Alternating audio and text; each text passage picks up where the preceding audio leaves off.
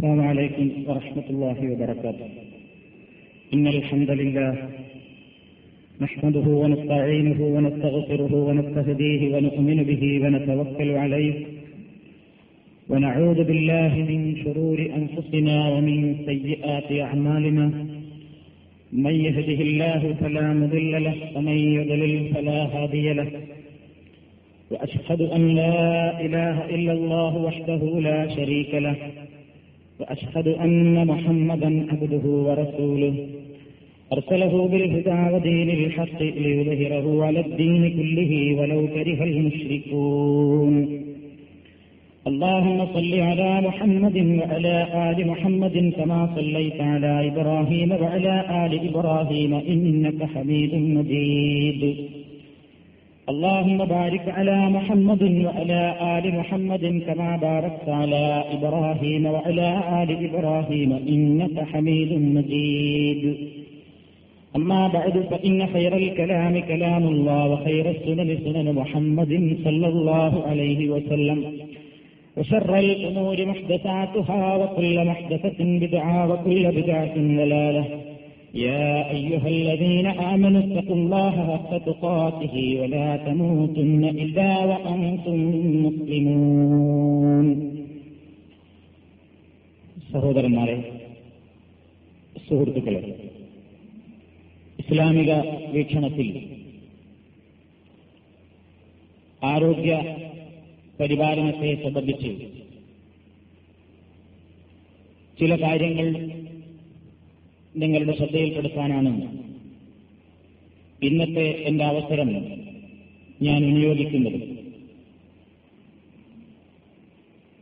വളരെ പ്രാധാന്യത്തോടുകൂടെ തന്നെ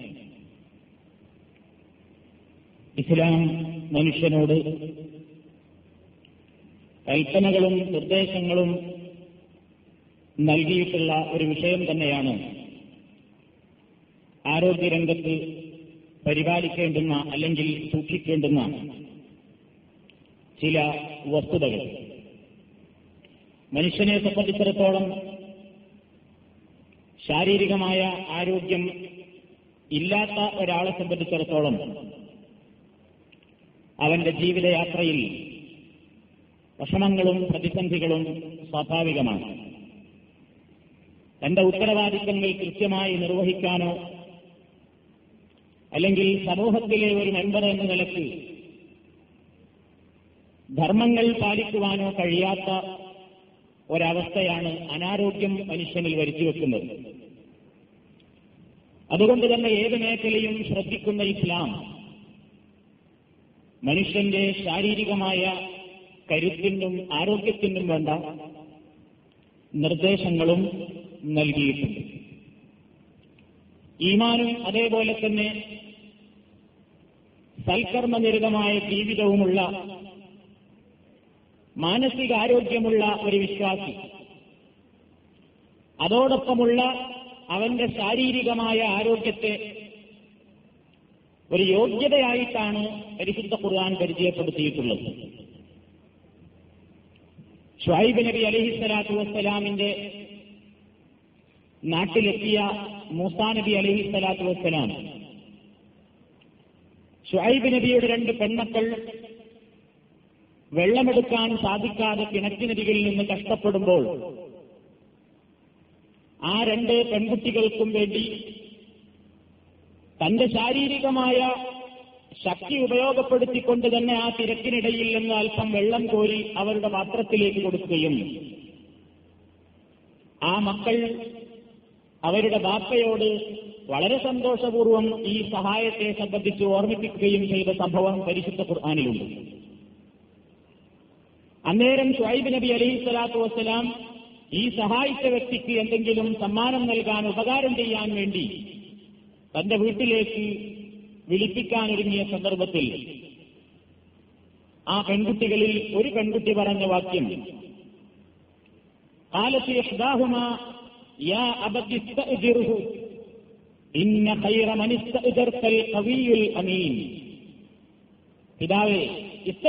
നിങ്ങൾ അദ്ദേഹത്തെ നമ്മുടെ വീട്ടിൽ കൂലിക്കാരനായി നിർത്തുക. നമ്മുടെ വീട്ടിലെ ജോലിക്ക് അദ്ദേഹത്തെ പറ്റും. കാരണം ഇന്ന ഹൈറ മനുഷ്യ ഉതിർത്ത ഒരാൾ ഒരു ഉത്തരവാദിത്വം ഏൽപ്പിക്കുവാൻ യോഗ്യനാരാണ് അൽ കവിയിൽ അമീൻ. എന്നാണ് ആ പെൺകുട്ടി പറഞ്ഞത്. ഒന്നയാൾ അതിന് ആ ഉത്തരവാദിത്വം നിർവഹിക്കുവാനുള്ള ശാരീരികമായ ആരോഗ്യം അദ്ദേഹത്തിനുണ്ട്. രണ്ടാമത്തത് ഏറ്റെടുത്ത ഉത്തരവാദിത്വം കളങ്കമില്ലാതെ കൃത്യമായി നിർവഹിക്കുവാൻ വേണ്ട മാനസികമായ ധാർമ്മിക ബോധത്തിൽ നിന്ന് ഉടലെടുക്കപ്പെട്ട വിശ്വസ്തതയും അയാളിലുണ്ട്. ഈ രണ്ട് ഗുണങ്ങളാണ് മുസാനബി അലൈഹി സ്വലാത്തു വസ്സലാമിന്റെ വിശേഷണമായി ഷൈബ് നബിയുടെ മകൾ ബാപ്പക്ക് പരിചയപ്പെടുത്തിയത്. അത് അള്ളാഹു അങ്ങനെ തന്നെ ഖുർആാനിലൂടെ ലോകത്തിന് പഠിപ്പിച്ചു. എന്താണത്? ഉത്തരവാദിത്തം ഏൽക്കുന്ന ഒരു മനുഷ്യന് തന്റെ ഡ്യൂട്ടി കൃത്യമായി നിർവഹിക്കണമെങ്കിൽ ഏറ്റെടുത്ത ദൗത്യം നിർവഹിക്കുവാനുള്ള ശാരീരികമായ ആരോഗ്യവും ആ ഡ്യൂട്ടിയിൽ ആത്മാർത്ഥത പുലർത്താൻ അവന് വിശ്വസ്തതയും അത്യാവശ്യമാണ്. ഇതാണ് ആ വചനത്തിന്റെ പൊരുൾ. ശാരീരികമായ ആരോഗ്യത്തെ ഒരു ഗുണമായി അല്ല എടുത്തു പറഞ്ഞു എന്ന് സൂചിപ്പിക്കാനാണ് ഞാനത് പറഞ്ഞത്. ഇതേപോലെ തന്നെ അള്ളാഹു സുബാനുഭൂവ തായാല ദാവൂദ് നബി അലി സ്വലാത്തു വസ്സലാമിന്റെ കാലത്ത് ശക്തനായ ഒരു അക്രമിയുണ്ടായിരുന്നു ജാലൂത്ത് എന്ന പേരിലുള്ള ഒരു രാജാവ്. ആ ജാലൂത്തിന്റെ ധിക്കാരം സഹിക്കവയ്യാതായപ്പോൾ ആളുകൾ ആവശ്യപ്പെട്ടു ഞങ്ങൾക്ക് ഒരു രാജാവിനെ നിശ്ചയിച്ചു തരണം ഈ അക്രമിയെ തുരത്താനും അയാളെ പരാജയപ്പെടുത്താനും ഞങ്ങൾക്ക് ഒരാളെ നിശ്ചയിച്ചു തരണം എന്ന് പറഞ്ഞപ്പോൾ وقال لهم نبيهم إن الله قد بعث لكم طالوت ملكا قالوا أنا يكون له الملك علينا ونحن أحق بالملك منه ولم يؤت سعة من المال قال إن الله اصطفاه عليكم وزاده بسطة في العلم والجسم الله يؤتي ملكه من يشاء والله واسع عليم സൂറത്ത് അൽബക്കറയിലെ ഇരുന്നൂറ്റി നാൽപ്പത്തി ഏഴാമത്തെ വാക്യം അവരുടെ പ്രവാചകൻ അവരോട് പറഞ്ഞു ഇന്നല്ലാഹ അത് ബഴത്തലക്കും താലൂത്ത മലിക്ക ജാലൂത്തിനെ പരാജയപ്പെടുത്താൻ ഇതാ നിങ്ങൾക്കല്ലാഹു ഒരു രാജാവിനെ നിശ്ചയിച്ചു തരുന്നു അദ്ദേഹത്തിന്റെ പേര് താലൂത്ത് എന്നാണ് അപ്പൊ ആളുകൾ വിസ്താരത്തോടുകൂടെ വളരെ പുച്ഛമായി ചോദിച്ചു അന്നായ കൂനിലഹുൽ മുൽക്കു അലീന? ഇയാൾക്ക് എന്താണ് ഞങ്ങളെക്കാൾ പ്രത്യേകത? ഞങ്ങളുടെ മേൽ രാജാവാകാൻ ഇയാൾക്ക് എന്ത് യോഗ്യതയാണുള്ളത് മുൽക്കി മിൻഹു. അയാളേക്കാൾ ആധിപത്യത്തിന് കരുത്തും ശേഷിയുമുള്ളവർ ഞങ്ങളിലാണുള്ളത്. വലം യുക്ത സായത്തം മിനൽമാൽ സാമ്പത്തികമായി ഒരു ശേഷിയുമില്ലാത്തൊരു പച്ച പാവത്തെ നേതാവാക്കുകയോ? കാല. അദ്ദേഹം പറഞ്ഞു ആ നബി അവർക്ക് നൽകിയ മറുപടി. അല്ല നിങ്ങൾക്ക് മേൽ അദ്ദേഹത്തെ തെരഞ്ഞെടുക്കാനുള്ള കാരണം ഉസ്തഫാഹു അലൈക്കും അദ്ദേഹത്തിന് നിങ്ങളുടെ നേതാവാകാൻ വേണ്ട യോഗ്യതയുണ്ട്. നിങ്ങളെ മെരുക്കി നയിച്ചു കൊണ്ടുപോകാൻ ബുദ്ധിശക്തിയും അതിനുവേണ്ട അറിവും അദ്ദേഹത്തിനുണ്ട്. അതുകൊണ്ട് മാത്രം ഒരാൾക്ക് നേതൃത്വം ഏറ്റെടുക്കാൻ കഴിയില്ലല്ലോ. വൈ ജിസ്മി. ശാരീരികമായി നല്ല കടിമിടുക്കുമുണ്ട് അദ്ദേഹത്തിന്. ഇതാണ് അള്ളാഹു അദ്ദേഹത്തെ സംബന്ധിച്ച് വിശേഷിപ്പിച്ചത്. അള്ളാഹു അവരെ ഓർമ്മപ്പെടുത്തിയത്. അപ്പൊ ഈ രണ്ടായത്തുകളിലൂടെയും ഖുർആൻ മനുഷ്യന്റെ ശാരീരികമായ ശക്തിയെയും തടിവിടുപ്പിനെയും ഒരു യോഗ്യതയായി തന്നെ എടുത്തു പറഞ്ഞിരിക്കുന്നു. അൽ മുഅ്മിനുൽ ഖവിയു ഖൈറും മിനൽ മുഅ്മിനിൽ വലി കുല്ലിൻ ഖൈറുൻ. പ്രവാചകൻ പറഞ്ഞു ശക്തനായ ഒരു മുഅ്മിൻ ആരോഗ്യമുള്ള ഒരു സത്യവിശ്വാസി ആരോഗ്യമില്ലാത്ത സത്യവിശ്വാസിയെ അപേക്ഷിച്ച് ഹൈറായവനാണ്. എല്ലാവർക്കും അവരവരുടേതായ ഗുണങ്ങളും മേന്മകളും ഉണ്ടെങ്കിലും ശക്തനായ ഒരു വിശ്വാസി അശക്തനേക്കാൾ എന്തുകൊണ്ടും നല്ലവനാണ് ഉത്തമനാണ് എന്ന പ്രവാചക വചനവും ഈ രണ്ട് ആയത്തുകൾക്ക് ഉപോത്ഫലകമായി നമുക്ക് മനസ്സിലാക്കാവുന്നതാണ്. അപ്പൊ ഇസ്ലാമിനെ സംബന്ധിച്ചിടത്തോളം ശാരീരികമായ ആരോഗ്യം നിലനിർത്തുക എന്നുള്ളത് ഇസ്ലാം മനുഷ്യനോട് ആവശ്യപ്പെട്ടതാണ്.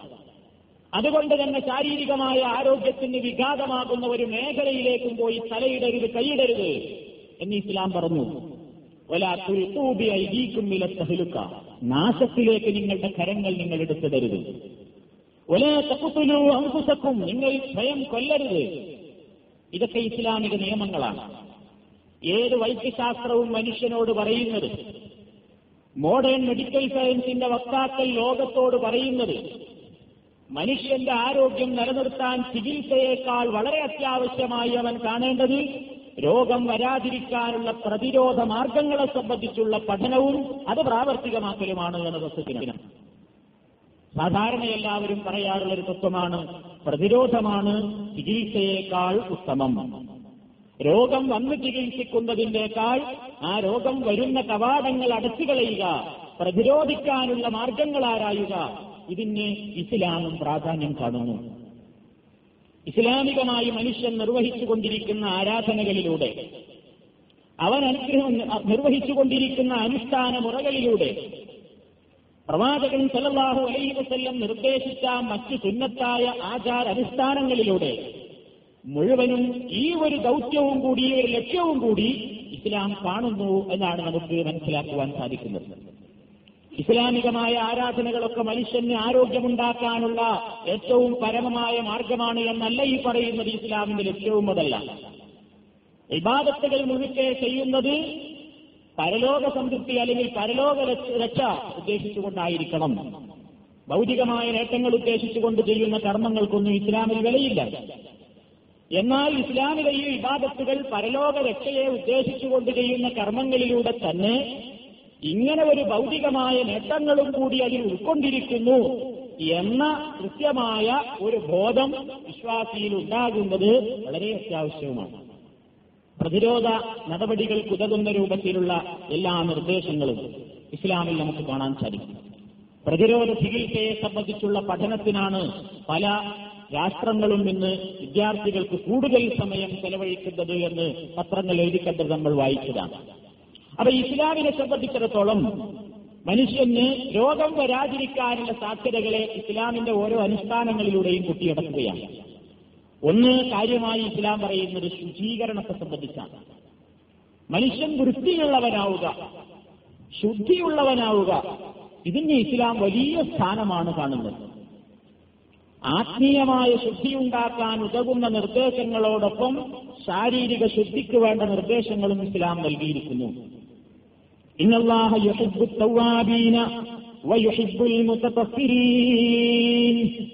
നിശ്ചയമായും അള്ളാഹു അകം ശുദ്ധിയാക്കിയവരെ ഇഷ്ടപ്പെടുന്നു. അതാണ് തൗബ ചെയ്യുന്നവർ തൗബയിലൂടെ മനുഷ്യന്റെ മനസ്സിലുള്ള പാപക്കറകളെ അവൻ കഴുകി ശുദ്ധിയാക്കുകയാണ്. ആന്തരിക ശുദ്ധിയുള്ളവരെ അല്ല ഇഷ്ടപ്പെടുന്നു.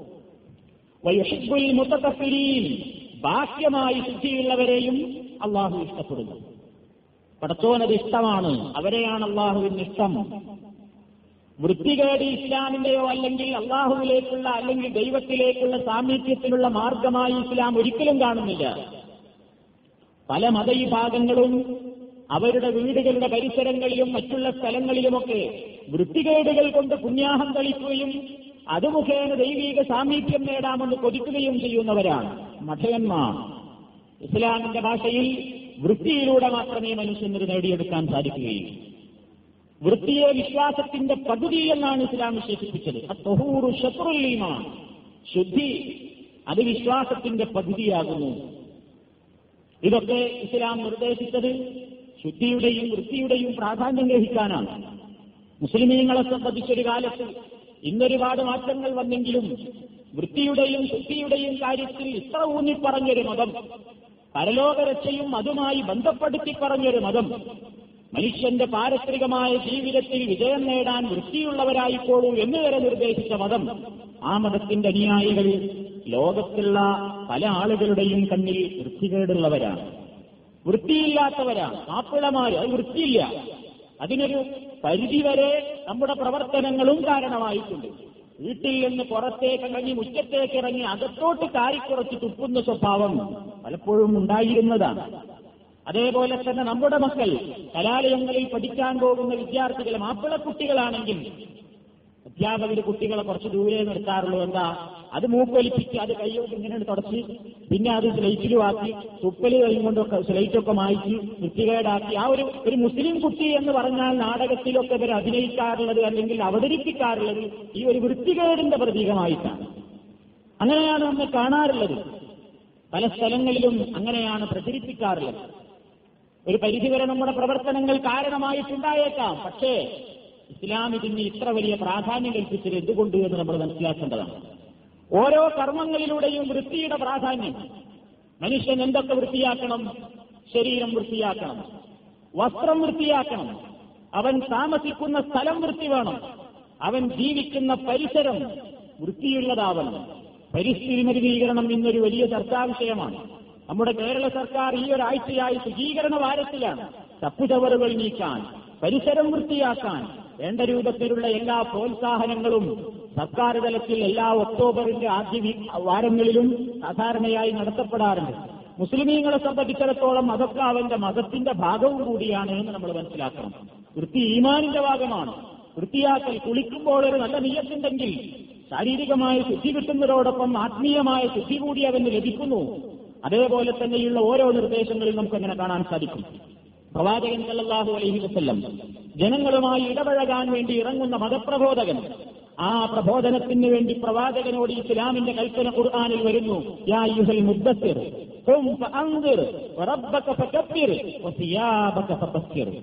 നീ ഉത്ബോധനം നടത്തുക ജനങ്ങളിലേക്ക് ഇറങ്ങിച്ചെല്ലുക.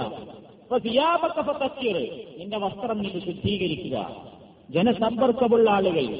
ആളുകൾക്കിടയിൽ പ്രവർത്തിക്കുമ്പോൾ വൃത്തിയുടെയും ശുദ്ധിയുടെയും പ്രാധാന്യവും കൂടി അത് മാത്രമാണ് ആയത്തിന്റെ വ്യാഖ്യാനമെന്ന് ഞാൻ പറയുന്നില്ല. അതും അതിൽ ഉൾക്കൊണ്ടിട്ടുണ്ട് എന്ന കാര്യം യാതൊരു സംശയവുമില്ലാത്തവണ്ണം തീർച്ചയാണ്.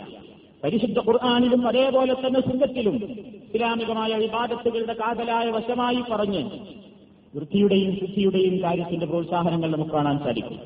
ഏറ്റവും പരമപ്രധാനമായ ആരാധനയാണല്ലോ നമസ്കാരം. ആ നമസ്കാരത്തിന്റെ തുടക്കം അല്ലെങ്കിൽ നമസ്കാരത്തിന്റെ നിർബന്ധമായ ഒരു ബാധ്യത തന്നെ എന്താണ് നിസ്കരിക്കുന്നതിന്റെ മുമ്പിൽ? ശുദ്ധിയാക്കലാണ്.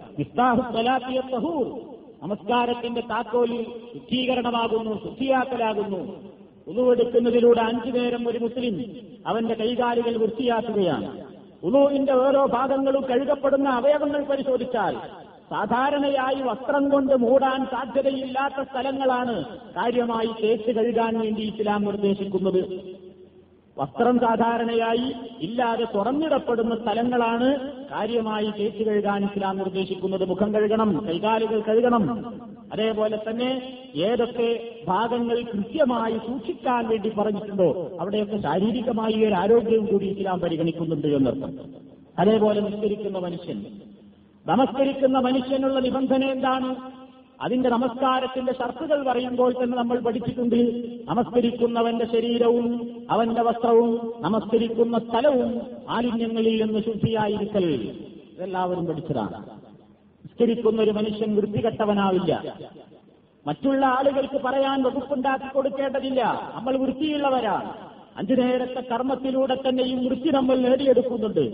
ശരീരം അതേപോലെ തന്നെ വസ്ത്രം അതുപോലെ തന്നെ അവന്റെ പാർപ്പിടം അതുപോലെ തന്നെ അവൻ ജീവിക്കുന്ന പരിസരം എല്ലാ സ്ഥലങ്ങളിലും ഈ ശ്രദ്ധ ചെലുത്താനാണ് ഇസ്ലാം നമ്മളോട് ആറാപ്പെട്ടിട്ടുള്ളത് കാര്യമായി ഇസ്ലാം പറഞ്ഞു മനുഷ്യന്റെ പല രോഗത്തിനും കാരണമായിട്ട് വൈദ്യശാസ്ത്രം പറയുന്നത് അവന്റെ വായിൽ നിന്നാണ്.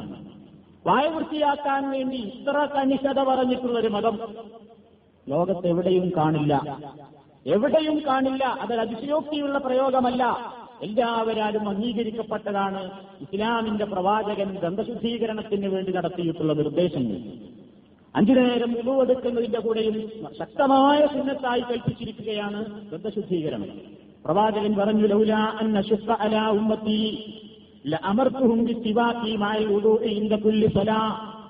എന്റെ ഉമ്മത്തിന് പ്രയാസമില്ലായിരുന്നുവെങ്കിൽ ബുദ്ധിമുട്ടാവുകയില്ലായിരുന്നുവെങ്കിൽ എല്ലാ നിസ്കാരത്തിന്റെയും സന്ദർഭത്തിൽ ഉലൂവിനോടൊപ്പം നിർബന്ധമായും സന്തശുദ്ധീകരണം വരുത്തണം എന്ന് ഞാൻ പറയുമായിരുന്നു. നിർബന്ധ സ്വഭാവത്തിലേക്ക് എത്തിയിട്ടില്ലെങ്കിലും അത്ര പുണ്യമുള്ള ഒരു കാര്യമായി ഇസ്ലാം കാണുന്നുവെന്ന് ദന്തശുദ്ധീകരണം. അള്ളാഹുവിന് ഇഷ്ടമാണ് നിങ്ങളുടെ വായയുടെ ആരോഗ്യത്തിനും നല്ലതാണ് എന്ന് നബിസല്ലാഹു അലൈഹി വസ്ല്ലം പറഞ്ഞത് അങ്ങനെയാണ്. ദന്തശുദ്ധീകരണം നിങ്ങളുടെ വായയുടെ ആരോഗ്യത്തിന് നല്ലതാണ്. ശുദ്ധിയാക്കും. അത് അള്ളാഹുവിന്റെ പൊരുത്തം കിട്ടാനും അതാണ് നല്ല വഴി. പ്രവാചക തിരുമേനി സല്ലാഹു അലൈഹി സ്വലം അത് വിശദീകരിച്ചു. എപ്പോഴൊക്കെ ദന്തശുദ്ധീകരണം നടത്താൻ ആ പ്രവാചകൻ പറഞ്ഞത്? എല്ലാ സന്ദർഭങ്ങളിലും. പ്രവാചകന്റെ സ്വഭാവത്തെ സംബന്ധിച്ച് ആയിഷ റളിയല്ലാഹു പറയുന്നു ഇല്ലാ നബി ഉറങ്ങാൻ കിടന്ന പകലിലായിരുന്നാലും രാത്രിയിലായിരുന്നാലും ഉറങ്ങി എഴുന്നേറ്റാൽ ദന്തശുദ്ധീകരണം വരുത്താതെ വീട്ടിൽ നിന്ന് പുറത്തു പോകാറില്ലായിരുന്നു. അവിടെയൊക്കെ പ്രവാചകന്റെ ആ നിർദ്ദേശത്തിൽ നിന്ന് ഈ ഒരു വസ്തുതക്ക് ഇസ്ലാം എത്രമാത്രം ഊന്നൽ നൽകുന്നു എന്ന് മനസ്സിലാക്കാൻ സാധിക്കും. പ്രഹാബത്ത് പറയുകയാണ് കുഞ്ഞാൻ കുഞ്ഞാമിനല്ലയിൽ രാത്രിയിൽ എഴുന്നേറ്റാൽ ബന്ധശുദ്ധീകരണം വരുത്താൻ ഞങ്ങൾ കൽപ്പിക്കപ്പെടാറുണ്ടായിരുന്നു എന്ന് സഹാബത്ത് വിശദീകരിക്കുന്നു. അതിന്റെ പ്രാധാന്യവും അതിന്റെ പ്രത്യേകതയും ഒന്നും ഈ കാലഘട്ടത്തിൽ നമ്മൾ വിശദീകരിക്കേണ്ടതില്ല. പല്ലിനസുഖല്ലാത്ത ആൾക്കാരാരാ ഉള്ളത്? എന്താ അതിന്റെ അടിസ്ഥാന കാര്യമായ ഡെന്റിസ്റ്റുകൾ പറയുന്നത്? പല്ലിന്റെ അംശങ്ങൾക്ക് പല്ലുകൾക്കിടയിൽ ഭക്ഷണം കഴിച്ചതിന്റെ അവശിഷ്ടങ്ങൾ തങ്ങി നിൽക്കുന്നതിലൂടെയാണ് അത് മുഖേന അണുക്കൾ പെരുകി ദന്തക്ഷയം ബാധിക്കുന്നത്. അതുപോലെ വായനാറ്റത്തിനും ഒരു പരിധിവരെ അതാണ് കാരണം എന്ന് വൈദ്യശാസ്ത്രം ഉദ്ഘോഷിക്കുന്നു. മഹാനായ പ്രവാചകൻ പറഞ്ഞു അതിനിടവരുത്തണ്ട രാത്രി ഉറങ്ങാൻ കിടക്കുമ്പോഴും രാവിലെ എഴുന്നേറ്റാലും അഞ്ചു നേരത്തെ ശുദ്ധീകരണത്തിന്റെ തുടക്കത്തിലുമൊക്കെ കൃത്യമായി പല്ലുകളും വായയും വൃത്തിയാക്കുക അത് നല്ലതാണ് എന്ന്. നോമ്പുകാലെത്തുമ്പോൾ അവന് ബാധകമായി പറഞ്ഞു. പക്ഷെ ചില ആളുകൾ ഉച്ചയ്ക്ക് ശേഷം അത് പാടില്ല എന്ന് കറാഹത്താണെന്ന് അഭിപ്രായപ്പെട്ടിട്ടുണ്ടെങ്കിലും അതൊരു ശരിയായ അഭിപ്രായമല്ല. ഉച്ചയ്ക്ക് ശേഷവും നോമ്പുകാലത്ത് ഏത് കാലത്തും എപ്പോഴും ആർക്കും ദന്തശുദ്ധീകരണം വരുത്താവുന്നതാണ്. പ്രവാചക ചര്യയിൽ അതിന് വിലക്കുകളൊന്നുമില്ല. ഇതേപോലെ തന്നെ മനുഷ്യന്റെ ശാരീരികമായി ആരോഗ്യം നിലനിർത്താൻ ഉതകുന്ന രൂപത്തിൽ അനാവശ്യമായി വളരുന്ന ശരീരത്തിൽ അവിടെ ഇവിടെയുള്ള മാലിന്യങ്ങൾ നീക്കം ചെയ്യാൻ കക്ഷത്തിൽ രോമം പിടിക്കാൻ. അതേപോലെ തന്നെ അവിടെയും ഇവിടെയും വളർന്നുകൊണ്ടിരിക്കുന്ന മാലിന്യങ്ങളിൽ നിന്ന് ശുദ്ധീകരണം നടത്താൻ നഖം മുറിക്കാൻ കൃത്യമായി ഇസ്ലാം നിർദ്ദേശങ്ങൾ വെച്ചു. ഉരുവെടുക്കുന്നതിലൂടെ മൂക്കിലൂടെ വെള്ളം കഴിച്ച് ചീറ്റുന്നു അതൊരു പ്രത്യേകതയല്ലേ? അതേപോലെ തന്നെ കൺപോളകളിൽ അവൻ തേച്ച് കഴുകുന്നു. വീണക്കുഴിയെല്ലാം സൂക്ഷിച്ച് കഴുകണമെന്ന് ഉദുവിന്റെ കാര്യമായിട്ട് നമ്മൾ പഠിക്കാറുണ്ട്. എല്ലാത്തിലൂടെയും ഈ ഉദൂർ എന്ന് പറയുന്ന ആ പ്രവർത്തനത്തിലൂടെ ഏറ്റവും വലിയ ഒരു ശുദ്ധീകരണ പ്രക്രിയ മനുഷ്യൻ നിർവഹിച്ചുകൊണ്ടിരിക്കുന്നു. പ്രവാചക തിരുമേനി സല്ലാഹു അലൈഹി വസ്ല്ലത്തിന്റെ എന്താണ് പറഞ്ഞത്? നിങ്ങളുടെ വീട്ടിന്റെ മുമ്പിലൂടെ ഒരു നദി ഒഴുകിക്കൊണ്ടിരിക്കുന്നു. അതിൽ നിന്ന് അഞ്ചു നേരം നിങ്ങൾ കുളിക്കുന്നു. നിങ്ങളുടെ ശരീരത്തിൽ വല്ല അഴുക്കും ബാക്കിയാകുമോ? ഇല്ലായ പറഞ്ഞപ്പോൾ എന്നാൽ അതാണ് നമസ്കാരം എന്ന് പ്രവാചകൻ പറഞ്ഞു. ആ നമസ്കാരത്തിലേക്ക് തുടക്കം കുറിക്കുന്ന വൃത്തി ശുദ്ധീകരണം ഉദൂ അതും അതേപോലെ തന്നെയാണ് മനുഷ്യന് ശാരീരികമായും അത് പ്രദാനം ചെയ്യുന്നു എന്ന് നമുക്ക് മനസ്സിലാക്കുവാൻ സാധിക്കും. ഇതേപോലെ തന്നെ മാലിന്യങ്ങളിൽ നിന്ന് ശുദ്ധിയാവുക എന്നുള്ളത്. രക്തം അതേപോലെ തന്നെ മലമൂത്രം ഈ കാര്യങ്ങളിൽ നിന്നൊക്കെ കൃത്യമായി വൃത്തിയാക്കാൻ ഇസ്ലാമാണ് മനുഷ്യനെ പഠിപ്പിച്ചത്. കൃത്യമായി വൃത്തിയാക്കണം. അല്ലെങ്കിൽ അള്ളാഹുവിന്റെ ശിക്ഷക്ക് വരെ അത് കാരണമാകും എന്ന് മുന്നറിയിപ്പ് നൽകിക്കൊണ്ടാണ് ഇസ്ലാം അതിനെ പഠിപ്പിച്ചത്. നമുക്കറിയാം പ്രവാചകൻ സല്ലല്ലാഹു അലൈഹി വസല്ലം ഒരു ശ്മശാനത്തിലൂടെ നടന്നു പോകുമ്പോൾ ഒരു കബറിൽ നിന്ന് ശിക്ഷയുടേതായ ശബ്ദം നബി കരീം സല്ലല്ലാഹു അലൈഹി വസല്ലം കേൾക്കുന്നു. പ്രവാചകൻ സല്ലല്ലാഹു അലൈഹി വസല്ലം സഹാബികൾക്ക് വിശദീകരിച്ചു കൊടുത്തു ആ കബറാളികൾ രണ്ടാളുകളും ശിക്ഷിക്കപ്പെടുന്നത് നമുക്ക് നിങ്ങൾക്ക് നിസ്സാരമായി തോന്നാവുന്ന ചില കുറ്റങ്ങളുടെ പേരിലാണ്. ഒരാൾക്ക് വഴി നമീമത്തും പറഞ്ഞു നടക്കലാണ്. പരദൂഷണവും അതേപോലെ തന്നെ കൂട്ടിക്കൊടുക്കലുകൾ അങ്ങോട്ടും ഇങ്ങോട്ടും ഇങ്ങനെ വർത്തമാനങ്ങൾ എത്തിച്ചു കൊടുക്കുന്ന പരിപാടി. മറ്റേയാളോ മറ്റേയാളിലായ എസ്തൃമിനൽ ബൗൽ മൂത്രമൊഴിച്ചാൽ ശരിക്കും വൃത്തിയാക്കാറില്ല. ആ മാലിന്യത്തിൽ നിന്ന് ശുദ്ധിയാവാത്തതിന്റെ പേരിൽ അയാളത് ആ കബറിൽ ശിക്ഷ അനുഭവിക്കുന്നു എന്ന് നബിസല്ലാഹു വസല്ലം പറഞ്ഞുവെങ്കിൽ ധൃതി പിടിച്ച ഈ ലോകത്ത് ഒരുപക്ഷെ നമുക്കത് സംഭവിക്കാതിരിക്കാൻ സൂക്ഷ്മത അത്യാവശ്യമാണ് എന്ന് അതിലൂടെ നമുക്ക് മനസ്സിലാക്കുവാൻ സാധിക്കും. അതേപോലെ തന്നെ പരിസര മലിനീകരണത്തെ സംബന്ധിച്ചിടത്തോളം ഇസ്ലാം പറഞ്ഞു അവിടെയും ഇവിടെയും ഇരുന്നു കൊണ്ട് ഈ കൃത്യം നിർവഹിക്കരുത്. പ്രത്യേകം ഇസ്ലാം പറഞ്ഞു. നമ്മുടെയൊക്കെ നാടുകളിൽ നിന്ന് കാര്യമായി ആളുകൾ ഒരു സ്ഥലത്തിൽ ഒരു പട്ടണത്തിൽ അല്ലെങ്കിൽ ഒരു രാജ്യത്തെത്തിപ്പെട്ടാൽ അവിടെ ഒരു പള്ളി ഉണ്ട് എന്ന് പലപ്പോഴും മനസ്സിലാക്കാറുള്ളത് എങ്ങനെയാണ്? മൂത്രത്തിന്റെ രൂക്ഷമായ ഗന്ധം ഇങ്ങനെ കേട്ടാൽ പറയാ ഇവിടെ എവിടെയോ ഒരു പള്ളി ഉണ്ട്. ഒരു മുസ്ലിം പള്ളി ഇവിടെ ഉണ്ട്. അതാ ആ. അതോടെയാണ് ഈ വൃത്തികേടുകൾ ഉണ്ടാവുക. അവിടെയാണ് എവിടുന്നാണ് ഈ മണം വരിക എന്നുള്ളതാണ്. ബസ് സ്റ്റോപ്പുകളിലേക്ക് അടുത്തുകൂടാ മൂത്രം നാറുന്ന അവസ്ഥ.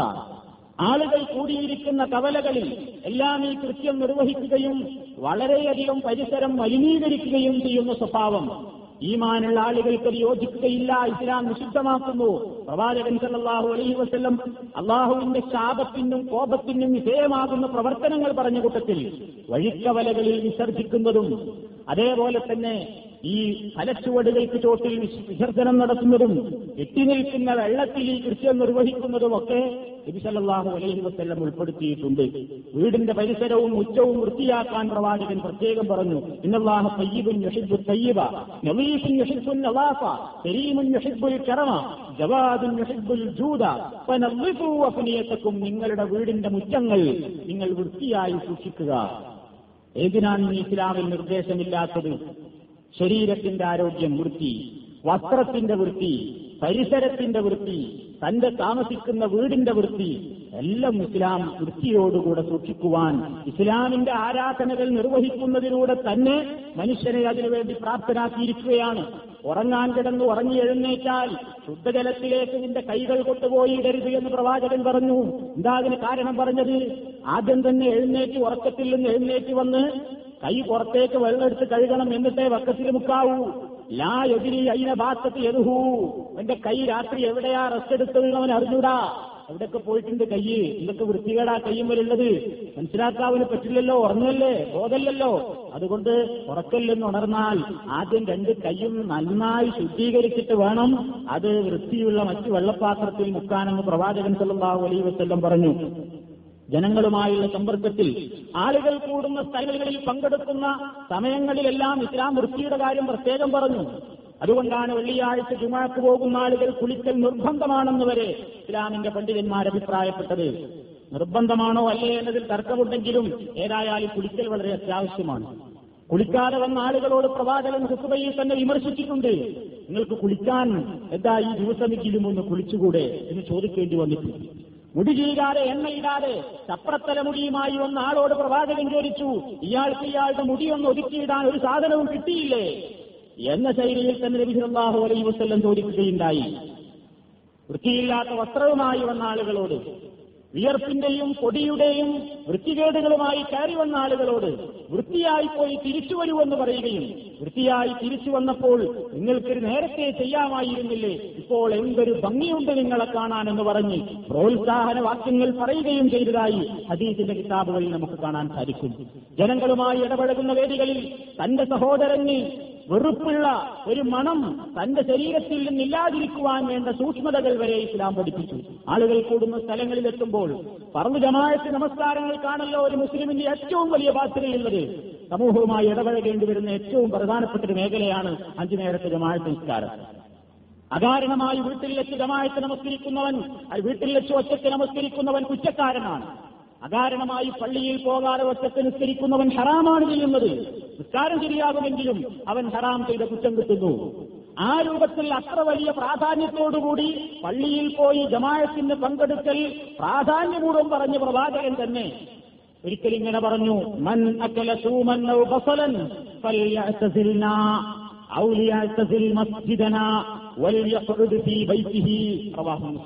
ആരെങ്കിലും ഉള്ളി തിന്നാൽ ഉള്ളിരുന്നാൽ അവൻ നമ്മിൽ നിന്ന് വിട്ടുപോകട്ടെ. മസ്ജിദനാ നമ്മുടെ പള്ളിയിൽ അവൻ വരരുത്. വലിയ തീ ഈ വീട്ടിലിരുന്നോട്ടെ.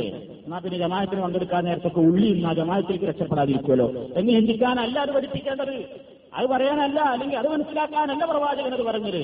ഇത്ര വലിയ പ്രാധാന്യമുള്ള ജമാഴത്തിൽ പങ്കെടുക്കുന്ന സമയത്ത് വരെ മനുഷ്യർക്ക് വെറുപ്പുള്ളൊരു നാശം വായ്നാറ്റം ഉണ്ടാകുന്ന ഒരു അവസ്ഥ അറിഞ്ഞുകൊണ്ട് നമ്മുടെ പ്രവർത്തനത്തിൽ ഉണ്ടാകരുത്. ഉള്ളി കഴിക്കൽ ഹലാലാന്നുള്ളത് ആർക്കും പറഞ്ഞു തരേണ്ടതില്ലല്ലോ. ഇസ്ലാമിൽ ഹലാലായ ഒരു ഭക്ഷണമാണ് ഉള്ളി. അതുവരെ കഴിക്കുന്നത് മറ്റൊരാൾക്ക് വെറുപ്പുണ്ടാകും മണമുണ്ടാകും എന്ന് വന്നാൽ ജനസമ്പർക്കമുണ്ടാകുന്ന ഘട്ടങ്ങളിൽ അത്തരം ഭക്ഷണങ്ങൾ ഒഴിവാക്കണമെന്നാണ് ഇസ്ലാം പറയുന്നു അപ്പൊ എന്താ മുസ്ലിമീങ്ങളുടെ അവസ്ഥ? വീടി വലിച്ച് നാറിയിട്ടല്ലേ പള്ളിയിലേക്ക് പോകുന്നത്? തൊട്ടടുത്ത് നിൽക്കുന്നോ ഫാത്തിഹ പോകുകയാണെങ്കിൽ അവന്റെ വായിന്ന് വരുന്ന കാറ്റ് ഇങ്ങനെ മൂക്കിലടിച്ചാൽ പിന്നെ നമ്മളെ ഫാത്തിഹയും വെള്ളത്തിലാവും എല്ലാം വെള്ളത്തിലാവും. സിഗരറ്റും വീടിയൊക്കെ വലിച്ചിട്ട് ആ വായ നാറും. അവന് കൈ കൊടുക്കാൻ നമുക്ക് മടിയുണ്ടാവും. സെക്കൻഡ് കൊടുത്ത് കയ്യിൽ വലിച്ച് മണത്ത് നോക്കിയാൽ ബീഡി മണത്തുണ്ടാവും. അല്ലേ? അനുവദിക്കപ്പെട്ട ഭക്ഷണ പദാർത്ഥങ്ങൾ വരെ ദുർഗന്ധമുണ്ടാകും എന്ന ഘട്ടം വന്നാൽ അത് ജനസമ്പർക്ക വേളയിൽ ഒഴിവാക്കണമെന്ന് പഠിപ്പിക്കുന്ന ഇസ്ലാം ഈ പ്രത്യേകമായ സാഹചര്യത്തിൽ പള്ളിയിലേക്ക് പോകുമ്പോൾ മനുഷ്യന് വെറുപ്പുണ്ടാകുന്ന മണമുള്ള ദുർഗന്ധം വമിക്കുന്ന പുകവലിച്ചിട്ട് ആ പുകയുടെ മണവും പുകവലിയുടെ മണവും വീടിന്റെ മണമൊക്കെ ആളുകളുടെ അരികിലേക്ക് ചെല്ലുന്നത് ഇസ്ലാം ഒരിക്കലും പ്രോത്സാഹിപ്പിച്ചിട്ടില്ല. പുകവലിയെ സംബന്ധിച്ചിടത്തോളം അത് വേറൊരു വിഷയമാണ്. ആരോഗ്യത്തിന് പറ്റില്ല ഹറാമാണെന്ന് വരെ അഭിപ്രായപ്പെടുന്നു പണ്ഡിത ലോകം ഫാസിക്കാണവൻ അവന്റെ പിന്നിൽ തുടരാൻ പറ്റൂല ഇമാമത്തിന് അവനെ കൊള്ളില്ല എന്ന് പറയുന്നു പണ്ഡിത ലോകം. ചർച്ചകളാണ്. അഭിപ്രായ വ്യത്യാസങ്ങൾ ഉണ്ടാകാം. ഏതായാലും അഭിപ്രായ വ്യത്യാസമില്ലാത്തൊരു കാര്യമെങ്കിൽ മുസ്ലിമീങ്ങളും അമുസ്ലിമീങ്ങളും വലിക്കുന്നവരും വലിക്കാത്തവരും ഒക്കെ ഇത്തിഫാക്കായി യോജിപ്പിലെത്തിയ ഒരു തീരുമാനമുണ്ടെന്താണ്? ആരോഗ്യത്തിന് ഹാനികരമാണ്. അതിന്റെ പരസ്യത്തിലും കൊടുക്കണം ടി വിയിൽ പരസ്യം കൊടുക്കുകയാണെങ്കിലും ചെറുതായി ഒരു വരി ആർക്കും വായിക്കാൻ കിട്ടാത്ത വലുപ്പത്തിൽ ഒരു അക്ഷരം കൊടുക്കുന്ന പുകവലി ആരോഗ്യത്തിന് ഹാനികരം. അത് വലിക്കുന്ന ഉണ്ടത്. ആരോഗ്യത്തിന് ഹാനികരമാണെന്ന് എല്ലാവരും സമ്മതിക്കുന്നു. അതുകൊണ്ട് തന്നെ ഇസ്ലാമിക പണ്ഡിതന്മാർ അതിനെ സംബന്ധിച്ച് പരിശോധിച്ചറിഞ്ഞ പണ്ഡിതന്മാർ അത് പാടില്ലാതെ ഹറാമാണ് എന്ന് വരെ സമർത്ഥിക്കുകയാണ് ഈ കാലഘട്ടത്തിൽ. ശരിയായിരിക്കാം. അല്ലെങ്കിൽ അത് അല്പം തീവ്രതയായിരിക്കാം. എന്തായിരുന്നാലും ഒരു തെറ്റാണ്. ആ ഒരു കാര്യം ചെയ്തുകൊണ്ട് മനുഷ്യന് വൃത്തികേടുണ്ടാക്കുന്ന ആ മണവുമായി പള്ളിയിൽ പോകുന്നവരുടെ അവസ്ഥ എന്താണ്? കൊണ്ടത് മാറണം. അതുകൊണ്ട് ഇസ്ലാം പറഞ്ഞുകൊണ്ട് സുഗന്ധം ഉപയോഗിക്കണം. ഈ വൃത്തികേടുള്ള മണക്കം മാറ്റിയിട്ട് സുഗന്ധം ഉപയോഗിക്കണം.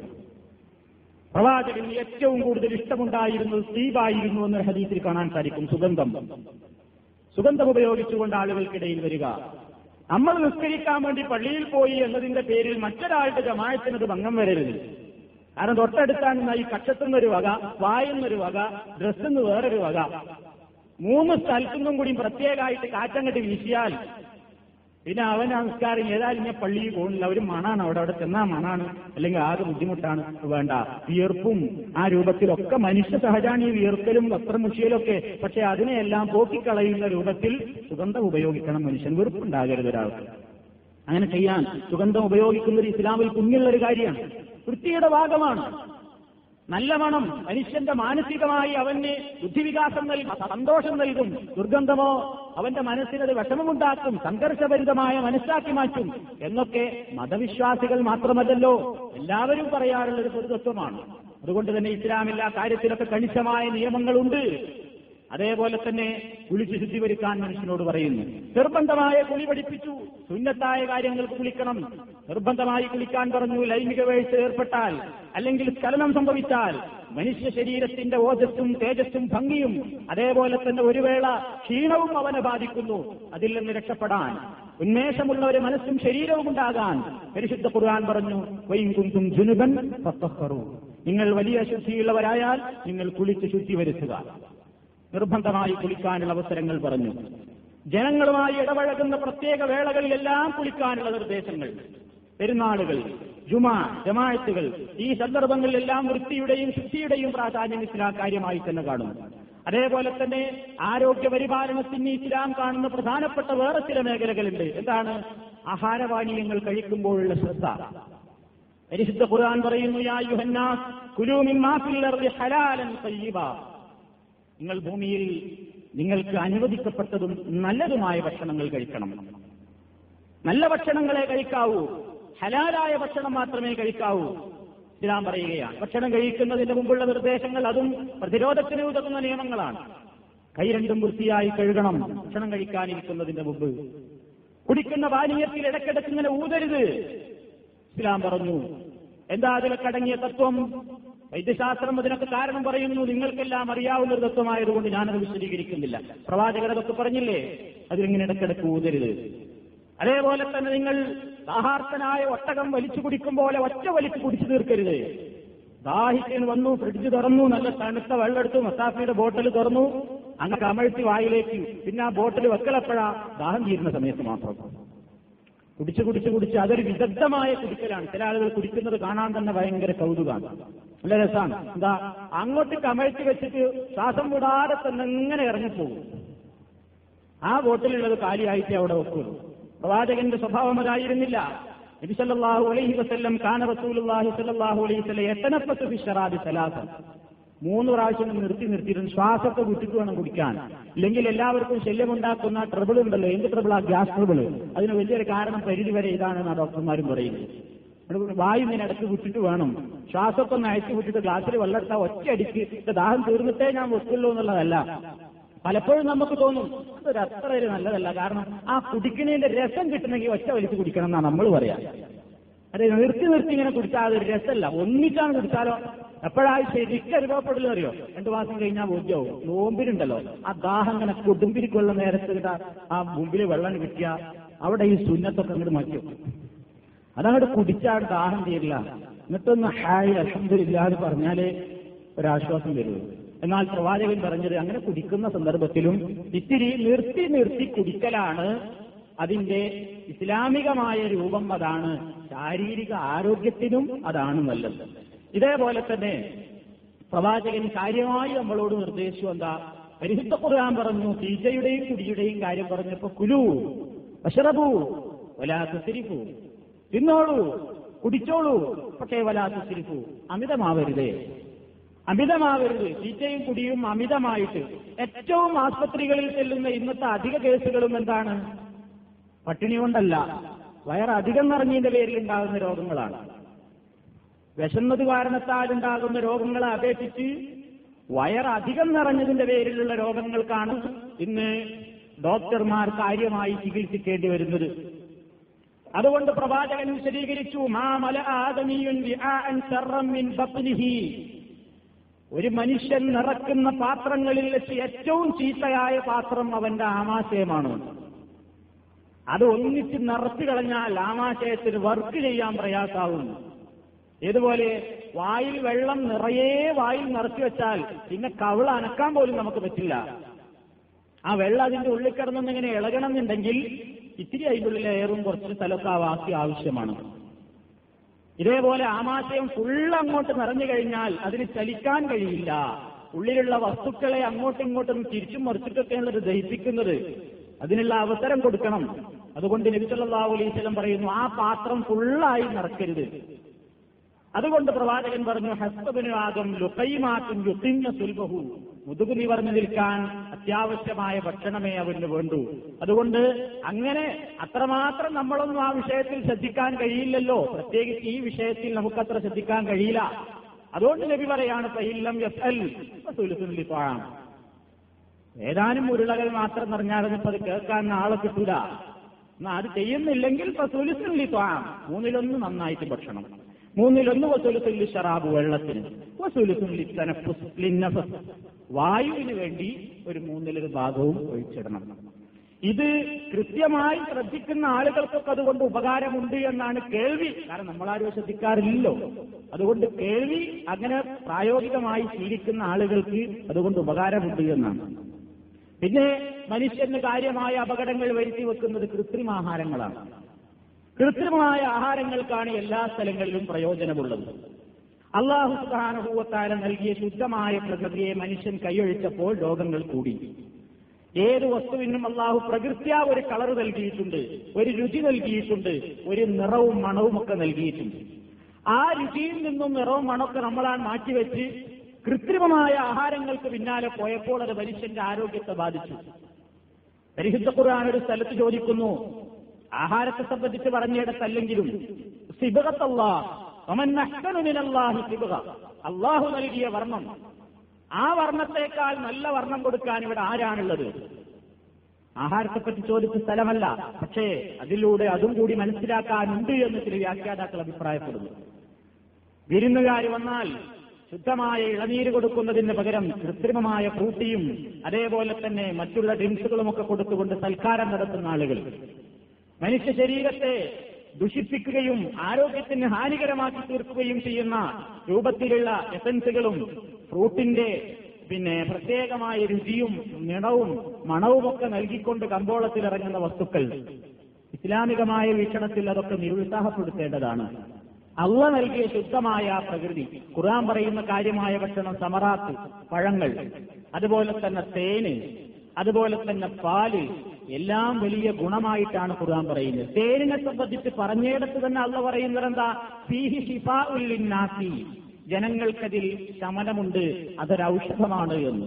പാലിനെ സംബന്ധിച്ച് പറഞ്ഞപ്പോൾ ലബനൻ ഖാലിസൻ എന്നാണ് അള്ള പറഞ്ഞത്. ശുദ്ധമായ പാൽ കുടിക്കുന്നവൻ അത് ഉന്മേഷദായകമാണ് വേഗം ഇറങ്ങിപ്പോകുന്ന ഒരു പാനീയമാണത്.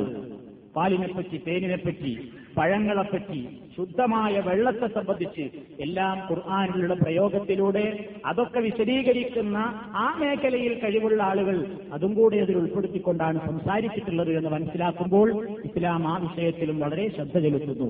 ഹലാലായ ഭക്ഷണം കഴിക്കണം എന്ന് പറഞ്ഞപ്പോൾ ഞാൻ പറഞ്ഞു തൊയ്യവുമായിരിക്കണം നല്ലതുമായിരിക്കണം. മനുഷ്യന്റെ ആരോഗ്യത്തിന് വികാരമാകുന്ന ഒരു ഭക്ഷണവും കഴിച്ചുകൂടാ എന്നാണ് അതിന്റെ ഉദ്ദേശം.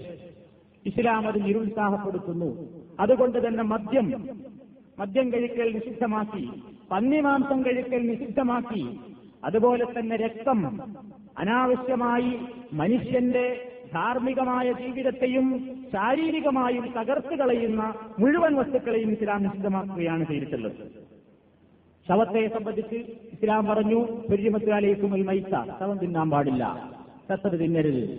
അതേപോലെ തന്നെ രക്തം അതുപോലെ തന്നെ പന്നിമാംസം എന്താണ് പന്നിമാംസത്തിൽ അടങ്ങിയിട്ടുള്ളത് നമുക്കത് പറയാൻ ഇന്ന് ഈ കാലഘട്ടത്തിൽ വാർത്താമാധ്യമങ്ങളിലൂടെ അതിനെ സംബന്ധിച്ച് അറിയുന്ന നമുക്ക് പന്നിമാംസത്തിൽ അടങ്ങിയിട്ടുള്ള കൊഴുപ്പിന്റെ അംശവും അതേപോലെ തന്നെ അതിലടങ്ങിയിട്ടുള്ള ഒരുതരം പുഴുവും മനുഷ്യ ശരീരത്തിന് എത്രമാത്രം ദോഷകരമാണ് എന്ന് വൈദ്യശാസ്ത്രം പറയുന്നു. അതുകൊണ്ടൊന്നുമല്ല നമ്മളത് തിന്നാതിരിക്കുന്നത്. നമ്മളത് തിന്നാതിരിക്കുന്നത് അള്ളത് ഹറാമാക്കി എന്നുള്ളതുകൊണ്ടാണ്. അള്ള ഹറാമാക്കിയതിൽ ഇങ്ങനെയും ചില കാര്യങ്ങളുണ്ട്. എന്ന് മനസ്സിലാക്കാൻ വേണ്ടിയാണ് സൂചിപ്പിക്കുന്നത്. അതേപോലെ മദ്യം വിഷമാണ് ആക്കിന് വലിയ അർത്ഥം എന്താണ്? മദ്യത്തിൽ സാർവത്രികമായി വിഷം ചേർത്തിരിക്കുന്നു. മദ്യം തന്നെ വിഷം അതിനെ എന്തെല്ലാം വിഷം ചേർക്കുന്നു. അപ്പൊ ആളുകൾ മനസ്സിലാക്കിയത് മദ്യപ്പം നിലവിലുള്ള മദ്യമൊന്നും വിഷമല്ല. അതിലിപ്പോ പിന്നെ വിഷം ചേർന്നിരിക്കുന്നു എന്നാണ്. ഇസ്ലാം അത് പറഞ്ഞു നിഷിദ്ധമാക്കി. മദ്യം എല്ലാ തിന്മകളുടെയും മാതാവാണ്. ഉമ്മുൽ ഖബായിസ് എന്നാണ് വിശേഷിപ്പിക്കപ്പെട്ടത്. ഏത് തിന്മകളുടെയും മാതാവാണ് മദ്യം. അതുമായി ബന്ധപ്പെട്ട മുഴുവൻ കാര്യങ്ങളെയും കുടിക്കുക മാത്രമല്ല ആർക്കു വേണ്ടി കൊടുക്കുകയോ പിഴിയുകയോ യാത്ര ചെയ്യുമ്പോൾ കൊണ്ടുപോവുകയോ ആർക്കെങ്കിലും നൽകുകയോ ഏതുമായി അതുമായി ബന്ധപ്പെടുന്ന മുഴുവൻ മേഖലകളെയും ഇസ്ലാം നിഷിദ്ധമായി പ്രഖ്യാപിക്കുന്നു. അതുപോലെ തന്നെ നായയുമായുള്ള ബന്ധം. ഇതാ വലക അൽ കെൽബു ഫി ഇന യഹദിക്കും നിങ്ങളിൽ ഒരാളുടെ പാത്രത്തിൽ നായ മോന്തയിടുന്നത് സൂക്ഷിക്കണം. അത് മോന്തയിട്ട് അതിന്റെ മൂക്കിൽ നിന്നും നാവിൽ നിന്നൊക്കെ വരുന്ന ആ ഉമിനീരൊക്കെ തട്ടിക്കഴിഞ്ഞാൽ അത് ആരോഗ്യത്തിന് ഹാനികരമാണ്. അതുകൊണ്ട് ഏഴ് പ്രാവശ്യം കഴുകണം. കഴുകുമ്പോൾ ഒരു പ്രാവശ്യം മണ്ണ് കലക്കിയ വെള്ളം കൊണ്ട് തന്നെ വേണം. അത് സോപ്പ് കലക്കിയ വെള്ളം പറ്റൂല എന്നേ ഡോക്ടർമാരും പറയുന്നത്. മണ്ണെന്നെ വേണം. മണ്ണിന് മണ്ണ് തന്നെ വേണം. ഇസ്ലാമിന്റെ നിർദ്ദേശമാണ്. ഈ ആധുനിക കാലഘട്ടത്തിൽ നായ്ക്കളുമായി ഇങ്ങനെ കൊണ്ടുകിടക്കുകയാണ് കിടപ്പറയിലും തീന്മേശയിലും അതേപോലെ തന്നെ കളിക്കളങ്ങളിലും എല്ലാ സ്ഥലങ്ങളിലും നായയെ കൊണ്ട് നടക്കുക എന്നുള്ളത് ആളുകളുടെ ഒരു സംസ്കാരമായി മാറിയിരിക്കുകയാണ് എല്ലായിടത്തും. കാറിൽ സഞ്ചരിക്കുമ്പോൾ അടിത്തട്ടിലുണ്ട് വീട്ടിലുണ്ട് ബെഡ്റൂമിലുണ്ട് തീന്മേശയിലുണ്ട് എല്ലാ സ്ഥലങ്ങളിലും മനുഷ്യനേക്കാൾ ഒരു വേള സ്ഥാനം നായക്കാണ്. കാരണം വീട്ടിലെ വേലക്കാരനായ മനുഷ്യൻ മുതലാളിയുടെ കൂടെ ഡൈനിങ് ടേബിളിൽ ഇരിക്കാൻ അവൻ യോഗ്യനല്ല. എന്നാലോ പട്ടിക്കുട്ടി മുമ്പിൽ തന്നെ ഡൈനിങ് ടേബിളുമ്മലുണ്ട് മനുഷ്യനേക്കാൾ വിലയാണ് പട്ടിക്കുട്ടിക്കും നായക്കുട്ടിക്കുമൊക്കെ ആളുകൾ കണ്ടുവരുന്നത്. അങ്ങനെയുള്ള ഒരു സംസ്കാരമാണ് വളർന്നുകൊണ്ടിരിക്കുന്നത്. പക്ഷേ ഇസ്ലാം ആ നായയോടുള്ള സമീപനത്തിൽ ചില കാര്യങ്ങൾ സൂക്ഷിക്കാൻ പറഞ്ഞത് അത് അവന്റെ ആരോഗ്യത്തെ കാര്യമായി ബാധിക്കുന്ന ചില പ്രശ്നങ്ങൾ നായ എന്ന ടി വിയിലൂടെ ഉണ്ട് എന്നുള്ളത് കൊണ്ട് തന്നെയാണ് അതിനെ ഇങ്ങനെ കാര്യമായി അനാവശ്യമായി കൊണ്ടു നടക്കുന്നതിനെ ഇസ്ലാം നിരുത്സാഹപ്പെടുത്തിയിട്ടുള്ളത്. അതേപോലെ തന്നെ ഇസ്ലാമിൽ ആരാധനകളിലൂടെ ഞാൻ നേരത്തെ പറഞ്ഞു ഒരുപാട് ഗുണങ്ങൾ മനുഷ്യന് ശാരീരികമായി ലഭിക്കുന്നുണ്ട്. ഇസ്ലാമിലെ നമസ്കാരം അതേപോലെ തന്നെ വ്രതാനുഷ്ഠാനം. ഏത് രോഗികൾക്കും പലപ്പോഴും ഡോക്ടർമാർ നിർദ്ദേശിച്ചു കൊടുക്കാറുള്ളത് ഉപവാസമാണ്. ഉപവാസം പ്രയോഗിക്കാത്ത മതങ്ങളില്ല അതിന് നിർദ്ദേശിക്കാത്ത വൈദ്യശാസ്ത്രങ്ങളില്ല. ഇസ്ലാം നിർബന്ധമായും പതിനൊന്ന് കൊല്ലക്കാലത്തെ ആ ബഹളമയമായ ജീവിതത്തിൽ നിന്ന് മാറി നിന്നുകൊണ്ട് ഒരു മാസക്കാലം ഏതാനും നീണ്ട മണിക്കൂറുകൾ ആമാശയത്തിന് റെസ്റ്റ് കൊടുക്കാൻ വേണ്ടി ആവശ്യപ്പെടുന്നു. എന്തിനാ? ശാരീരികമായ ആരോഗ്യത്തിന് വേണ്ടി ആ നോമ്പിന് മനസ്സിലാക്കണ്ട. ഞാൻ നേരത്തെ അത് പറഞ്ഞിട്ടുണ്ട്. ഇസ്ലാമിലെ ഒരു വിവാദത്തിനും പരമമായ ലക്ഷ്യം ഭൗതികമായിരിക്കരുത്.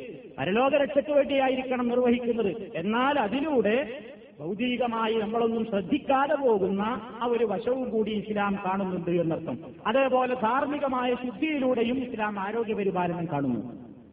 അവിഹിതമായ ബന്ധങ്ങൾ അതേപോലെ തന്നെ സ്വന്തം വർഗത്തിൽപ്പെട്ട ആളുകളുമായുള്ള ഇണചേരൽ മുഴുവനും ധാർമ്മികമായ ജീവിതത്തിലൂടെ ഇസ്ലാം ഇവിടെ ലോകത്ത് ഏറ്റവും നീചമായ രോഗങ്ങൾ പടർന്നു പിടിക്കാതിരിക്കാനുള്ള മാർഗങ്ങൾ കൂടി നമുക്ക് നിർദ്ദേശിച്ചു തന്നിരിക്കുകയാണ്. ലോകം മുട്ടുമടക്കി നിൽക്കുന്ന ചികിത്സയില്ലാതെ കൈമലർത്തി നിൽക്കുന്ന എയ്ഡ്സ് എന്ന ഭീകരന്റെ കാരണം അവിഹിതമായ സംസർഗങ്ങളിലൂടെയും ബന്ധങ്ങളിലൂടെയുമാണ് എന്ന് എല്ലാ ആളുകളും മനസ്സിലാക്കിയ പരമാർത്ഥമാണ് വിശ്വാസികളും അല്ലാത്തവരും. ഇസ്ലാം അതുകൊണ്ട് അതിനുള്ള എല്ലാ കവാടങ്ങളും കൊട്ടിയടച്ചിരിക്കുകയാണ്. അതേപോലെ തന്നെ പുരുഷനെ സംബന്ധിച്ചിടത്തോളം ശേലാകർമ്മം ഇസ്ലാം നിശ്ചയിച്ചു. അതിലടങ്ങിയിരിക്കുന്ന തത്വങ്ങളെ സംബന്ധിച്ച് വൈദ്യശാസ്ത്രം പേജുകളോളം ഇപ്പോഴും പറഞ്ഞുകൊണ്ടിരിക്കുകയാണ്. മുസ്ലിമീങ്ങളല്ലാത്ത ആളുകൾക്ക് പോലും അത്തരത്തിലുള്ള രോഗങ്ങൾ സംഭവിക്കുമ്പോൾ വൈദ്യശാസ്ത്രം ചികിത്സയായി നിർദ്ദേശിക്കുന്നത് ലിംഗാഗ്ര ചർമ്മം മുറിച്ചു കളയുവാൻ വേണ്ടിയാണ്. ഗർഭാശയ ക്യാൻസറിന് ഒരു പരിധിവരെ കാരണം ലിംഗാഗ്രചർമ്മം ഛേദിക്കാത്ത പുരുഷനുമായുള്ള ബന്ധമാണ് എന്ന് വൈദ്യശാസ്ത്രം അറിയിച്ചിട്ടുണ്ട്. ഇസ്ലാം അതും കണ്ടിട്ടുണ്ട് എന്നർത്ഥം അതേപോലെ തന്നെ ഈ ഫാഷൻ കാലഘട്ടത്തിൽ സ്വന്തം ഇണക്ക് ആർത്തവമുണ്ടാകുന്ന ഘട്ടത്തിൽ അവരുമായി ബന്ധപ്പെടുന്നത് തെറ്റൊന്നുമല്ല എന്നാണ് ചില വനിതകളുടെ പേരിൽ ഇറക്കുന്ന വനിതാ പ്രസിദ്ധീകരണങ്ങളിൽ കാണുന്നത്. അതൊന്നും ഒരു കുഴപ്പമൊന്നുമില്ല. അതുകൊണ്ട് യാതൊരു വിരോധമല്ല എന്നാണ് അവൾ അവളുമാരെ എഴുതിവിടുന്നത്. പക്ഷേ മനുഷ്യ മനസ്സിനെയും മനുഷ്യന്റെ ശരീരത്തെയും മുഴുവൻ കാര്യങ്ങളെയും അറിയാവുന്ന റബ്ബുല്ലാലമീൻ പറഞ്ഞു "യസ്അലൂനക അനിൽ മഹീദ് ഖുൽ ഹുവ അദാ فاعتزلوا النساء في المحيض ولا تقربوهن حتى يطهرن وإذا تطهرن فأتوهن من حيث أمركم الله ആർത്തവത്തെ സംബന്ധിച്ചവർ നിന്നോട് ചോദിക്കുന്നു നിസാഅത്തിൽ മഹീളി. ആ വേളകളിൽ നിങ്ങളുടെ സ്ത്രീകളുമായി നിങ്ങൾ അകന്നു നിൽക്കണം അകന്നു നിൽക്കുക എന്ന് പറഞ്ഞാൽ വലാത്തക്രബൂഹിന്നഹത്തായ തുഹുർണ അവർ കുളിച്ച് ശുദ്ധിയാകുന്നത് വരെ നിങ്ങൾ അവരെ ശാരീരിക ബന്ധത്തിന് സമീപിക്കരുത് ഫൈദാ തതഹർന. അവർ കുളിച്ച് ശുദ്ധിയായാൽ നിങ്ങൾക്ക് അള്ളാഹുവിന്റെ അനുമതി പ്രകാരം കൽപ്പിച്ചതുപോലെ നിങ്ങൾക്ക് അവരുമായി ശാരീരിക ബന്ധത്തിൽ ഏർപ്പെടാവുന്നതാണ്. അതിലൂടെയൊക്കെ ഇസ്ലാം അത് കണ്ടുവന്നർത്ഥം അതുകൊണ്ടൊക്കെ തന്നെയാണ് മനുഷ്യൻ അവന്റെ പ്രവർത്തനത്താൽ ആരോഗ്യത്തെ നഷ്ടപ്പെടുത്തുന്ന ഒരു വേദിയിലേക്കും പ്രവർത്തനത്തിലേക്കും അവൻ ചെന്നിട്ടാടരുത് എന്ന് ഇസ്ലാം പറഞ്ഞു. കാരണം ആരോഗ്യത്തെ അവൻ കൃത്യമായി സൂക്ഷിക്കാൻ ബാധ്യസ്ഥനാണ്. ഞാമത്തായിട്ടാണ് ഇസ്ലാം അത് പറഞ്ഞിരിക്കുന്നത്. മുഴുവൻ ഞാമത്തും ചോദ്യം ചെയ്യപ്പെടും എന്നതിൽ തർക്കവുമില്ല. പ്രവാചകൻ പറഞ്ഞില്ലേ ഞാമത്താനി മഹബൂനും രണ്ട് ഞാമത്തുകൾ ബഹുഭൂരിഭാഗം ജനങ്ങളും അവയെ സംബന്ധിച്ച് അശ്രദ്ധയിലാണ്. ഒന്ന് ആരോഗ്യമാണ് അസിഹത്തു ആരോഗ്യം. ആരോഗ്യം നാളെ പരലോകത്ത് ചോദിക്കപ്പെടുന്ന ഞാമത്താണ്. നാല് കാര്യങ്ങളെ സംബന്ധിച്ച് കൃത്യമായി ഉത്തരം പറയാതെ അള്ളാഹു സുബാനഹൂവത്താൽ വിടില്ല എന്ന് ഹദീസിൽ നമുക്ക് കാണാൻ സാധിക്കും. അതിലൊന്ന് പറഞ്ഞത് അവന്റെ ആരോഗ്യത്തെ സംബന്ധിച്ച് തന്നെയാണ്. അവൻ ശബാബിഹി അവന്റെ യൗവനം യുവത്വം യുവത്വമാണ് നല്ല ആരോഗ്യമുള്ള സമയം. ആ സമയത്തെ സംബന്ധിച്ചിടത്തോളം തീർച്ചയായും ചോദിക്കപ്പെടും. മനുഷ്യന്റെ കണ്ണിന് അവൻ ദോഷമുണ്ടാക്കുന്ന പ്രവർത്തനം ചെയ്യരുത്. ചെവി അതേപോലെ തന്നെ അവന്റെ ഹൃദയം എല്ലാത്തിനും അവൻ ആത്മീയമായി ദോഷം വരുത്തിയാലും ബാഹ്യമായി ദോഷം വരുത്തുന്നതും മനഃപൂർവം അങ്ങനെയൊക്കെ ചെയ്യുന്നത് അപകടം തന്നെയാണ്. അത് അവന്റെ കണ്ണും കാതും ഹൃദയവുമൊക്കെ അല്ലെങ്കിൽ അവന്റെ ആ ഞാമത്തുകൾ മുഴുക്കെ ചോദിക്കപ്പെടുന്നതാണ് എന്ന് നബി അലൈഹി വസല്ലം ശരീകരിച്ചു ഈ വക നിർദ്ദേശങ്ങളിലൂടെയെല്ലാം ഇസ്ലാമികമായി പരിശോധിച്ചു നോക്കിയാൽ ഇസ്ലാമിന്റെ ആരാധനകളിലും അനുഷ്ഠാനങ്ങളിലും നിത്യജീവിതത്തിൽ നിർവഹിക്കുവാനുള്ള ജീവിത സുരക്ഷിതത്വത്തിന്റെ ഉപയോഗമായ മാർഗങ്ങൾ ഇതിലൊക്കെ നമുക്ക് കാണുവാൻ സാധിക്കും. അതിലൂടെയൊക്കെ അള്ളാഹു ആത്മീയമായ പരിശുദ്ധി നമുക്ക് നേടിയെടുക്കാനുള്ള നിർദ്ദേശങ്ങൾ ഈ മാനസത്വമായ ഇലാസ് കാപ്പറ്റ്യമില്ലാതിരിക്കുക ശുക്കും ബന്ധവിശ്വാസങ്ങളും ഒഴിവാക്കുക എന്നീ മേഖലകളൊക്കെ പറഞ്ഞതോടൊപ്പം തന്നെ ശാരീരികമായ വൃത്തിക്കും ഇസ്ലാം പ്രാധാന്യം കാണുന്നു. വൃത്തിയും ശുദ്ധിയും ഇസ്ലാമിന്റെ മുഖമുദ്രയാണ്. അതുകൊണ്ട് മറ്റുള്ള ആളുകൾക്ക് പറയാനുള്ള വേദി മുസ്ലിമീങ്ങളുടെ പ്രവർത്തനത്തിൽ നിന്നുണ്ടാകരുത്. പ്രത്യേകിച്ച് മറ്റൊരാൾക്കും നമ്മുടെ ശരീരത്തിൽ നിന്നൊരു ദുർഗന്ധം ഉണ്ടാകാനുള്ള അവസ്ഥയില്ലാതെ പൊതുവേദികളിൽ പങ്കെടുക്കുകയും ജനങ്ങളുമായി ഇടപഴകുകയും ചെയ്യുന്ന എല്ലാ ഘട്ടങ്ങളിലും ഓരോ മുസ്ലിം സ്ത്രീ പുരുഷന്മാരും വൃത്തിയും ശുദ്ധിയും ശാരീരികമായി അതേപോലെ തന്നെ അവന്റെ വസ്ത്രത്തിലും അവൻ ജീവിക്കുന്ന പരിസരത്തിലും വീടിലുമെല്ലാം ഇത് കാത്തു സൂക്ഷിക്കണം എന്ന് ഇസ്ലാമിക നിയമങ്ങളിൽ നിന്ന് നമുക്ക് മനസ്സിലാക്കുവാൻ സാധിക്കും. ഇസ്ലാമികമായ ആ നിർദ്ദേശങ്ങളെയും ജീവിതത്തിൽ പ്രാവർത്തികമാക്കുക വഴി ആത്മീയ പരിശുദ്ധിയോടൊപ്പം ശാരീരികമായ ഈ ശുദ്ധീകരണവും നേടിയെടുക്കാൻ നാം ശ്രമിക്കുക. സർവശക്തനായ തമ്പുരാൻ നമ്മുടെ പ്രവർത്തനങ്ങളിൽ സൂക്ഷ്മതയും അതേപോലെ തന്നെ കൃത്യമായ പ്രവാചകാധ്യാപനങ്ങളോടുള്ള പിന്തുടർച്ചാ മനോഭാവവും നമുക്കെല്ലാം പ്രദാനം ചെയ്യുമാറാകട്ടെ. നമ്മുടെ പ്രവർത്തനങ്ങളിൽ സംഭവിച്ചിരിക്കുന്ന സംഭവിച്ചുകൊണ്ടിരിക്കുന്ന ചെറുതും വലുതുമായ എല്ലാ ദോഷങ്ങളും അള്ളാഹു പുറത്തു നിന്ന് മാപ്പാക്കുമാറാകട്ടെ നമ്മളിൽ നിന്ന് മരണപ്പെട്ടു പോയ ആളുകൾക്ക് അള്ളാഹു പുറത്തു കൊടുക്കുമാറാകട്ടെ اللهم ربنا تقبل منا إنك أنت السميع العليم. وتب علينا إنك أنت التواب الرحيم. ربنا لا تؤاخذنا إن نسينا أو أخطأنا. وآخر دعوانا أن الحمد لله رب العالمين. والسلام عليكم ورحمة الله وبركاته.